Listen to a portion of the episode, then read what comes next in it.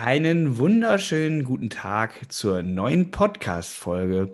Und heute fangen wir quasi mit einer Art Serie an. Und zwar, vielleicht wissen es einige von euch, aber sicherlich nicht alle, das erste Buch, wo ich mitschreiben durfte, ist jetzt quasi verfügbar, beziehungsweise wird in den nächsten Tagen ausgeliefert. Und zwar trägt es den Titel Der Steuerberater als Krisenmanager. Und dieses Buch habe ich zusammen mit vier ganz tollen Menschen zusammengeschrieben. Und ich möchte in den nächsten Folgen jeweils eine Person interviewen, die oder der bei dem Buch mitgeschrieben hat. Und ich fange jetzt einfach mal an mit der tollen Steuerberaterin Steffi Köchi-Gellfahrt. Hallo Steffi. Hallo Daniel. Wunderbar. Schön, dass du äh, dir die Zeit genommen hast für diese Podcast-Folge. Und eines möchte ich mal vorweg sagen, bis auf das Buch haben wir bis dato so noch kaum Berührung miteinander gehabt, richtig? Das ist korrekt, ja. Das heißt, wir haben quasi an diesem Buch geschrieben und wir hatten so, so einen Aufhänger, was bedeutet das jetzt der Steuerberater jetzt in dieser Corona-Pandemie, ähm, um einfach mal zu, die Sichtweise darzustellen, wie können wir den Steuerberatern was an die Hand geben, damit sie auch für deren Mandanten und für sich selber natürlich die Krise so gut wie möglich meistern und wie sie das wirklich Schritt für Schritt auch mit einem System und vor allen Dingen nachhaltig umsetzen können. Ja, also so war das und ähm, ich denke, jeder hatte dann natürlich, wir hatten ja dann auch beschlossen zu sagen, okay, auch wenn es mal die ein oder andere Überschneidung oder Wiederholung geben sollte, ähm, schreibt jeder sein, sein Kapitel auf seine Art und Weise, damit wir einfach, dass jeder für sich auch authentisch bleibt und wir uns jetzt nicht, ähm, wir haben so ein bisschen die Gefahr gesehen, wenn wir uns immer miteinander abstimmen, wer schreibt was, dass dann ein Stück von der Persönlichkeit von uns fünf verloren geht. Ja, das stimmt. Man könnte das so ein bisschen auch sagen, wir wollten nicht so wie eine Koalition wirken, sondern wir sind ja fünf eigenständige Charaktere, die halt unterschiedliche Sichtweisen, manchmal sogar kontrovers, mhm. äh, was wir ja auch ab und zu mal vorges- äh, mitbekommen haben in unseren Abstimmungen, ähm, an das Thema herangegangen sind. Das heißt, die Leserin bzw. der Leser ist bei dem Buch ähm, mit Sicherheit zum Schluss so weit, dass er sagt, okay, von der einen Person, da gehe ich komplett mit, von der anderen vielleicht so zum Teil. Die Sichtweise finde ich mal ganz spannend. Da konnte ich nicht so viel von mitnehmen und ich denke, dass es sehr individuell ist. Das heißt, es ist ein Buch, wo sehr, sehr viele verschiedene Dinge äh, besprochen werden und somit kann jeder da was mit anfangen. Genau. Also ich weiß nicht, wie es dir geht. Also ich habe mir natürlich jetzt erstmal das Buch auch bestellt, damit ich es auch einmal so ähm, vor mir zu liegen habe und werde das natürlich jetzt auch erstmal mit viel Spannung die Kapitel der Mitschreiber lesen, weil man sich ja bis jetzt immer so komplett nur auf seinen Teil des Buches fokussiert hat. Ja, so geht es bei mir auch. Ich habe es bei Amazon bestellt. Und da war die letzten Tage noch Auslieferung am sechsten November. Das ist ja nun jetzt auch schon gewesen. Jetzt mhm. steht es noch nicht als verfügbar. Ich glaube, als Kindle-Version kann man es schon bekommen. Ich bin auch mal ganz gespannt, so das erste Buch in der Hand zu halten, äh, wo dann halt auch der eigene Name mit dabei steht. Hast du vorher schon mal Bücher geschrieben? Nein. Okay. Mal höchstens für eine Zeitschrift was, also ähm, oder ich mache mal ähm, Handwerkskammer, die hatten mich jetzt immer mal wegen Interview angesprochen, aber dann eben rein steuerliche Themen, Mehrwertsteuer, Erhöhung, Senkung, was wir da alles gerade so aktuell als Themen haben und ähm, ja, aber Buchschreiben war das jetzt sozusagen die erste Erfahrung in meinem Leben. Okay, und wir haben es jetzt alle nicht gemacht, um nachher davon unsere Brötchen kaufen zu können. Ähm, ich spreche jetzt mal aus dem Nähkästchen. Wir haben gesagt, von dem, was dann überbleibt, gehen wir mal gut essen, beziehungsweise wir werden davon mal uns zusammentreffen und äh, schönes Erlebnis davon schaffen. Natürlich, wenn wir das alle wieder dürfen. Ähm, jetzt ist es natürlich so, dass die Hörerinnen und Hörer wissen, wer ich bin. Und die hören ja natürlich auch gerne den Podcast, damit sie halt so ein paar Sachen mitnehmen können, inspirieren lassen können. Jetzt würde ich mal fragen, du bist ja quasi eine Kollegin von den meisten Hörerinnen und Hörern des Podcasts. Ähm, stell dich doch mal ein bisschen vor. Wer, wer bist du? Was hast du für eine Kanzlei? Und vor allen Dingen, wo liegen deine Schwerpunkte? Ja, also ähm Meine Kanzlei ist, ich denke mal, wir sind zehn Mitarbeiter, liegen in einer Kleinstadt mit achtunddreißigtausend Einwohnern, also in Halberstadt. Und ähm, von der Seite her würde ich mich da so als ganz normale Kanzlei bezeichnen, bin aber eben... Ähm, Ja, schon immer äh, seit neunzehnhundertachtundneunzig, äh, seit neunzehnhundertacht, Entschuldigung, seit zweitausendacht sind wir eben schon an dem Thema Digitalisierung dran. Damals waren wir eben noch so ganz auf dem platten Land als Kanzlei und äh, so, dass da meine Motivation war zu sagen, ja, ich muss ja irgendwie gefunden werden und äh, vielleicht kommt ja auch mal der eine aus der Stadt hier und verirrt sich aufs Land. Und äh, deshalb war so das Thema, ähm, dass wir so früh uns für das Thema Digitalisierung entschieden haben. Und ähm ja, irgendwann kamen dann auch immer mal so die Mitarbeiter, wenn ich dann so die nächste, die nächste Idee hatte, ähm, dass sie sagten, naja, also eigentlich würde es uns eher verwundern, wenn ich nicht wieder mit irgendwas Neuem um die Ecke komme. Also es war dann nachher schon solche Erwartungshaltung der Mitarbeiter, ach, da kommt wieder das Nächste, was wir jetzt umsetzen müssen. Ähm, aber inzwischen ist es halt so, dass wir dadurch ähm, auch Stück für Stück dieses Wissen aufbauen konnten. Ähm, ich bin von Anfang an im Netzwerk, also seit zweitausenddrei sind wir mal so ein DATEV-Gründernetzwerk gewesen von Kollegen, also so vierzehn, fünfzehn Kollegen, ähm, hatten dann anfänglich uns immer so zweimal im Jahr getroffen. Und ähm, dann ist das, glaube ich, zweitausendacht äh, auch so umgestaltet worden, dass wir dann in professionelle Hände gegangen sind und uns sogar viermal im Jahr getroffen haben und auch viermal im Jahr unsere Zahlen ausgewertet haben. Das fanden wir dann zehn Jahre ganz schön und sind dann irgendwann an den Punkt gekommen, ähm, naja, also unsere Zahlen kennen wir jetzt irgendwie und ähm, das ist uns eigentlich zu wenig und wir wollen jetzt eben einmal im Jahr Zahlen, ist nach wie vor in Ordnung und das machen wir auch heute noch, aber wir möchten eben uns mehr inspirieren, wir möchten engeren Austausch ähm, über andere Themen und äh, so ist natürlich immer auch das Thema ähm, Kanzleientwicklung ganz vorne bei uns mit auf der Agenda oder wir so, haben eben mal auch so ganz außer steuerliche Themen, wo dann jemand kommt und nochmal so Motivationsthemen. Also wir hatten hier den Mike Fischer aus Gotha, der da dieses Thema, ähm, der betreibt, macht hier Führerschein in fünf Tagen, kannst du denn dein Kind dahin schicken und dann hat er da richtig so ein äh, Fischerdorf gebaut, wo du dann auch in den fünf Tagen die Kinder über, ähm, dann über oder die jungen Menschen übernachten und das erste Mal in ihrem Leben Betten beziehen oder all solche Dinge. Also von daher denke ich, sind wir da schon ein bisschen anders unterwegs wie der ein oder andere Kollege, der wirklich sagt, ich gehe jeden Morgen an meinem Schreibtisch und solche Themen bleiben bei mir eben außen vor. Okay, das heißt, über das Thema äh, klassische Vorbehaltsaufgaben, Pro-Check einrichten, D M S einrichten, bist du schon weit drüber hinaus. Das ist ja. So gehört zu deiner D N A schon von Anfang an. Das habe mhm. ich ja auch soweit immer schon mitbekommen. Ähm, wie, wie erlebst du dann jetzt so gerade die Krise jetzt für dich als Steuerberaterin bzw. als Kanzleiinhaberin? Äh, hast du das Gefühl gehabt, dass du der Sache gewappnet bist? bist oder hat dich das total überrollt? Naja, also ähm, ich, was ich am schwierigsten fand, so mit der, dem Thema, dieses Thema, wie führe ich jetzt die Kanzlei neu zu denken. Also im Anfang war es halt so, dass ich mich sehr auf die Fragen der Mandanten konzentriert habe und aber so nach einer Woche, anderthalb Wochen festgestellt habe, oh, ähm, die Mitarbeiter bleiben jetzt irgendwie auf der Strecke, sind ja natürlich alle ins Homeoffice gegangen. Das von Homeoffice war ja bei uns nicht das Problem, weil sie alle sowieso schon die Möglichkeit hatten, ich glaube zwei, drei hatten das bis dahin nicht gewünscht, äh, im, vom Homeoffice aus die Möglichkeit haben, zu haben, zu arbeiten. Alle anderen hatten das schon zum Eintritt ähm, der Krise und das war dann, ich habe ja A S P, ich habe dann einmal meinen A S P-Partner angerufen, habe gesagt, bitte mal die anderen drei noch freischalten und dann haben wir die Monitore, die noch so rumstanden, verteilt und dann ging es halt ab ins Homeoffice. Also, ähm, aber ich hatte mir dann relativ schnell überlegt, ähm, irgendwie brauchen wir nach wie wir vor unseren regelmäßigen Austausch, den wir vorher mal morgens in unserem Briefing gemacht haben. Also wir haben uns morgens halb,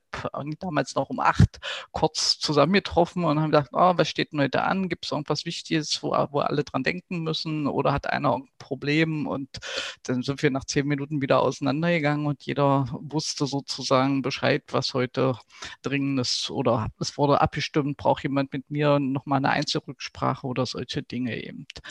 Und das machen wir eben seit der Zeit jetzt um, um, halt entweder per Videokonferenz oder eben per Telefonkonferenz, haben uns jetzt auf acht Uhr dreißig geeinigt und einmal in der Woche, das nennen wir dann Zukunftswerkstatt, das findet dann immer donnerstags um dreizehn Uhr statt.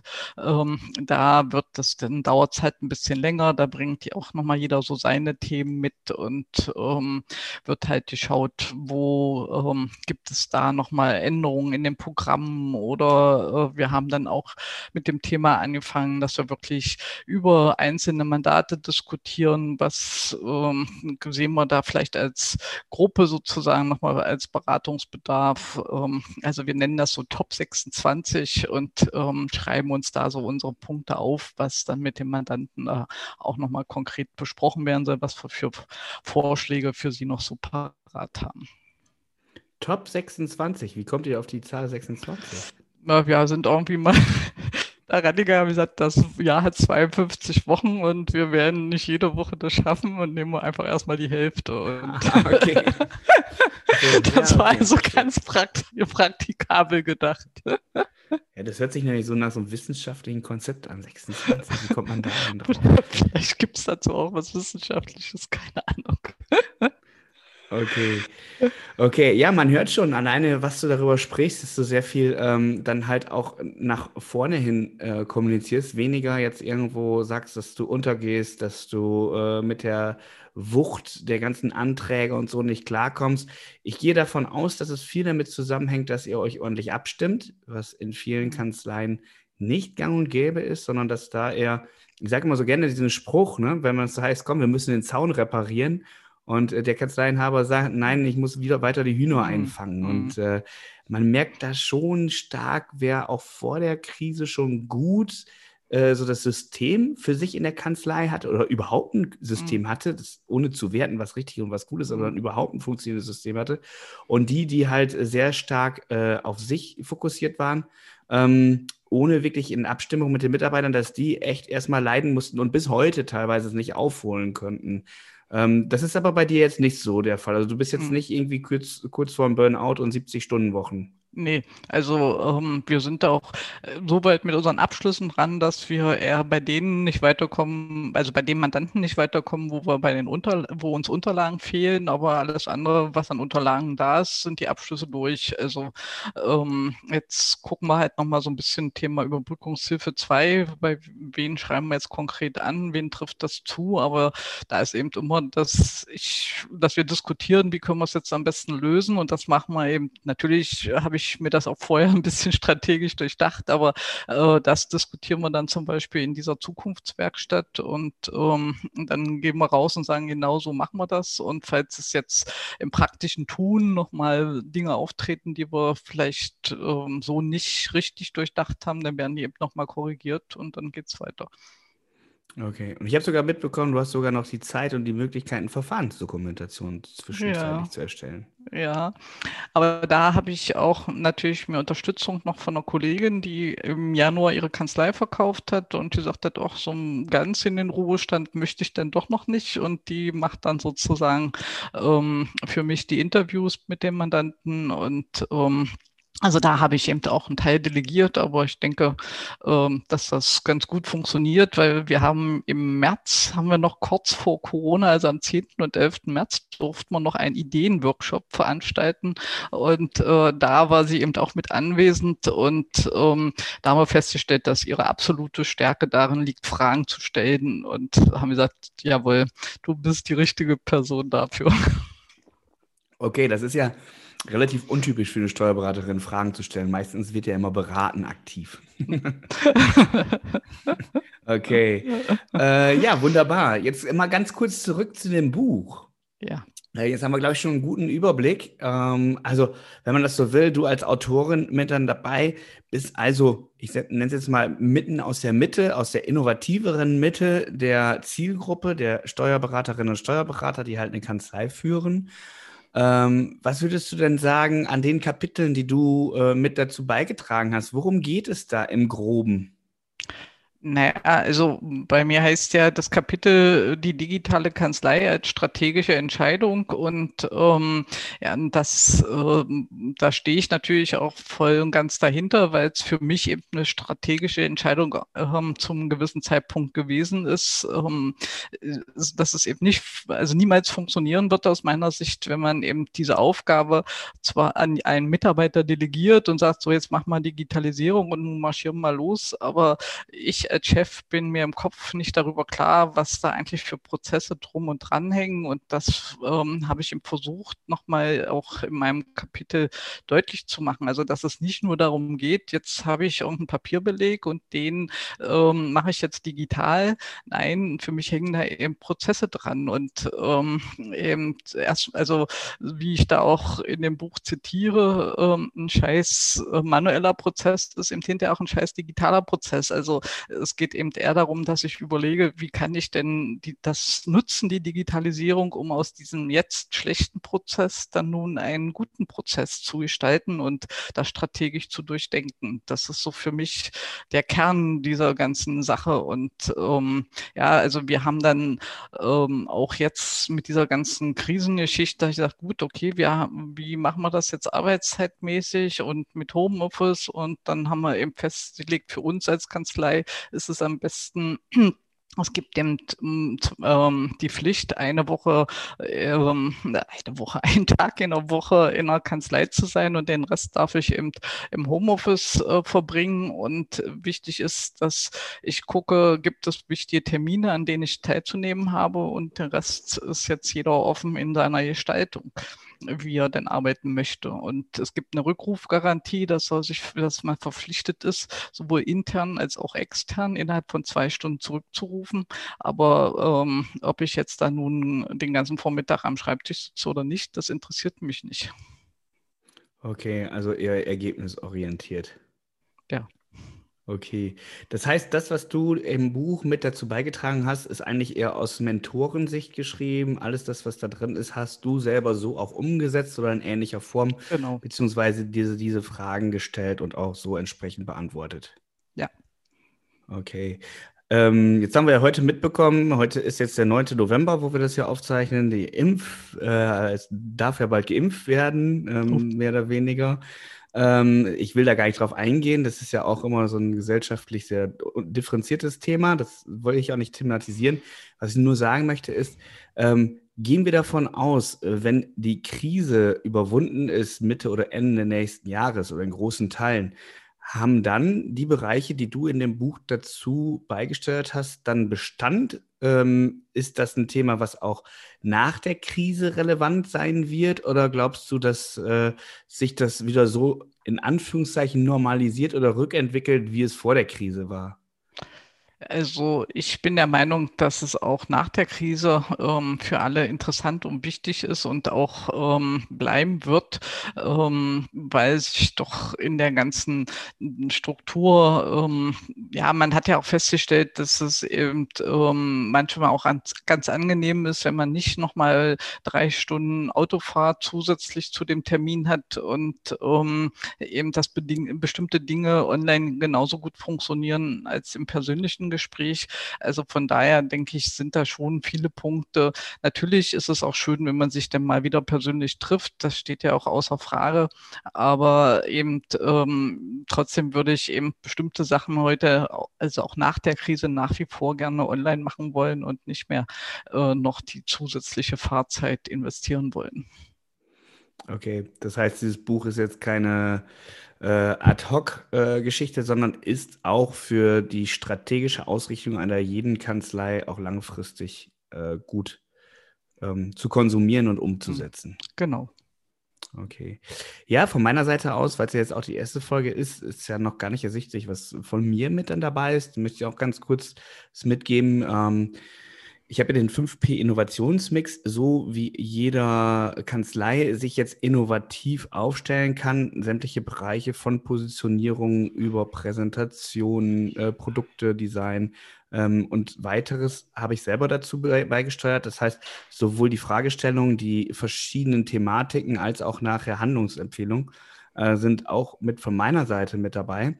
Und die Steuerberaterin Ines Scholz, übrigens die Initiatorin, dann der Steuerberater Martin Klump und auch der Paul Liese von H S P Software, ähm, vielen auch bekannt von der Softwarelösung OptiTax, haben bei diesem Buch mitgeschrieben und werden in den nächsten Folgen auch einmal mit äh, ja, sich vorstellen und mitteilen, was sie in diesem Buch dazu beigetragen hat. Jetzt, Steffi, wie ich schon eingangs sagte, ist es ja immer so, ich gebe ja gerne den Zuhörerinnen und Zuhörern ähm, Mehrwerte mit. Zum Ende des Podcastes hast du denn ein paar Mehrwerte, die du den Kolleginnen und Kollegen gerne mitteilen wollen würdest?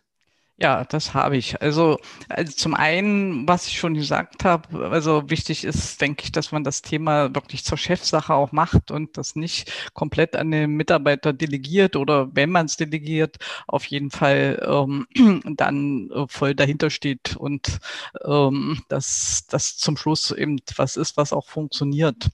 Und das Zweite, was ich Ihnen mitgeben würde, was mir immer sehr geholfen hat, ist wirklich, äh, sich Kollegen zu suchen, die eben auch an solche Projekte äh, arbeiten und äh, wo man sich immer wieder gegenseitig inspirieren kann, mal auch sich ähm, regelmäßig treffen. Also wie wir das jetzt auch gemacht haben bei dem Buchprojekt. Ich denke mal, sonst wäre das auch für den einen oder anderen, also auch sicherlich für mich, noch schwieriger gewesen. Einfach, dass man wieder weiß, man hat den nächsten Termin, man hat sich vielleicht auch eine Hausaufgabe aus diesem Termin mitgenommen. genommen, wo, ähm, wo man sich vornimmt, das möchte ich bis zu dem Termin jetzt auch umgesetzt haben und in der Gruppe dann wieder zu sagen, jawohl, habe ich geschafft, habe ich nicht geschafft oder vielleicht darüber zu reden, woran hat es denn gelegen, woran bin ich denn gescheitert, also um dadurch einfach nicht immer so in seinem eigenen ähm, Alltagstrott zu bleiben, sondern sich durch diesen Gruppenzwang da so ein bisschen rauszuholen. Und ähm, das Letzte ist natürlich, wie immer bei jedem Projekt, was man macht, ähm, es passieren Fehler. Und ähm, da habe ich mir so den Satz auf die Fahne geschrieben, ähm, verlass, vernachlässigen Sie mittelmäßige Erfolge und feiern Sie Fehler. Und ähm, das habe ich jetzt das erste Mal praktiziert. Am neunundzwanzigsten Oktober haben wir meinen Fehler des Monats gefeiert. Es gab Eierlikör in Waffelbecher und wir haben darauf angestoßen. Und ich denke, das hat sich gut bei allen eingeprägt. Und das war etwas ganz lustig.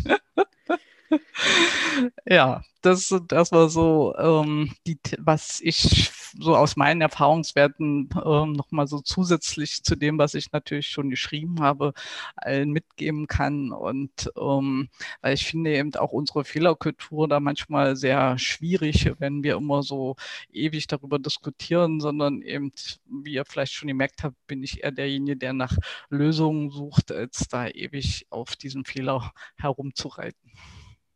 Ja, das ist leider in der steuerberatenden Branche auch nicht so überall angekommen. Also das habe ich auch immer wieder. Da ist echt noch so, wir dürfen keine Fehler machen, das muss alles immer korrekt sein. Und ähm, das ist halt wirklich das, was mittlerweile immer mehr überschwappt, auch aus der Startup- bzw. aus der Innovationsschmieden-Ecke. Äh, einer meiner letzten Podcast-Folgen war ja auch de, das Thema, ähm, wie heißt das jetzt nochmal? Genau, Fuck Up Nights. Also das ist ja aus diesen äh, jungen Unternehmen ja auch gegründet, wo halt auch gestandene Unternehmer einfach mal über ihre Fehler sprechen. Und das ist halt äh, wichtig und das auch nicht zu verteufeln. Was, das bringt auch viel mehr zum Vorschein, weil die Fehler macht man dann eh. Und wenn man sie nicht mitteilen darf oder das Gefühl hat, dass der Chef oder die Chefin das irgendwie verteufelt, dann äh, versucht man das zu vertunchen und somit bleiben diese Fehler auch meistens im System. Okay. Steffi, hast du sonst noch was Interessantes mitzuteilen? Ja, ich habe noch, äh, mein Wunsch wäre eben, dass wir wirklich irgendwann dahin kommen und keine Medienbrüche, also so mein Wunsch ist immer, ich sage, alles, was mal irgendwann digital erzeugt ist, möchte ich auch bitte digital weiterverarbeiten. Und ähm, ja, bei mir geht dann immer so innerlich das Messer in der Tasche auf, wenn dann eine E-Mail, also eine Rechnung per E-Mail kommt, die ausgedruckt wird und im Ordner abgeheftet wird. Und da wäre eben mein Wunsch, dass da viele Kollegen bei dieser Umsetzung mich gegenseitig unterstützen und wir alle es irgendwann schaffen, dass ursprünglich digitale erzeugte Dokumente auch digital weiterverarbeitet werden. Okay, ich glaube, die Quote, die wird immer besser. Lassen wir uns den R-Faktor damit da mal ein bisschen höher bringen, durch diese Message. Wenn wir uns in dem heutzutage Wording bleiben. Hm. Steffi, vielen, vielen Dank. Ähm, ich habe auch noch eine Bitte. Kauft einfach das Buch. Hm. Ich habe gerade mal geschaut, wir sind, glaube ich, äh, bei den Vorbestellungen gar nicht mal so schlecht. Also letzte Tage waren wir irgendwie schon irgendwo auf Platz dreißig bei den unter äh, kleinen und mittelständischen Büchern. Mittlerweile wieder etwas runtergesackt auf dem Platz hundertsiebenundvierzig. Ähm, ja, ich würde mich freuen, wenn äh, viele Leute natürlich das Buch äh, kaufen. Ich bin davon überzeugt, dass es für viele ganz tolle Tipps hat, insbesondere weil es von Kollegen für Kollegen geschrieben wurde. Insbesondere drei von fünf Autoren sind halt Steuerberaterinnen und Steuerberater. Und äh, Paul und ich sind dann halt ein bisschen interdisziplinär mit dabei, äh, die halt auch mal die Sicht von außen, aus Marketing-Sicht oder aus prozessualer Sicht mit unterstützen. Und ich bin mir sicher, dass jeder vieles davon mitnehmen kann. Ähm, die Informationen, wo man das Buch bekommen kann, natürlich wieder in den Shownotes. Ansonsten, kleiner Tipp, einfach in dem Buchhandel äh, selber mal schauen. Das Buch heißt Der Steuerberater als Krisenmanager. Unternehmen zukunftsorientiert begleiten. Von daher, ich glaube, es ist ein Thema für die komplette Branche im Moment und ich freue mich darauf, wenn wir da auch mit zu den Bestsellern gehören. Vielleicht nicht Spiegel-Bestseller, aber vielleicht schon mal in den unteren ähm, ja, Fachbuchbereichen. Vielen Dank, Steffi. Ähm, ich äh, freue mich darauf, dich bald irgendwann mal auch in Natura kennenzulernen oder beziehungsweise zu sehen. Kennengelernt haben wir uns ja jetzt so auch in den letzten Monaten. Und äh, sage bis zur nächsten Podcast-Folge. Bleibt gesund und bleibt negativ. Ja, das fand ich cool übrigens. Und ich freue mich auch, dich mal persönlich zu sehen sozusagen. Vielen Dank, liebe Steffi. Bis ja, dahin. Danke. Ciao, bis ciao. Dann. Ciao, ciao.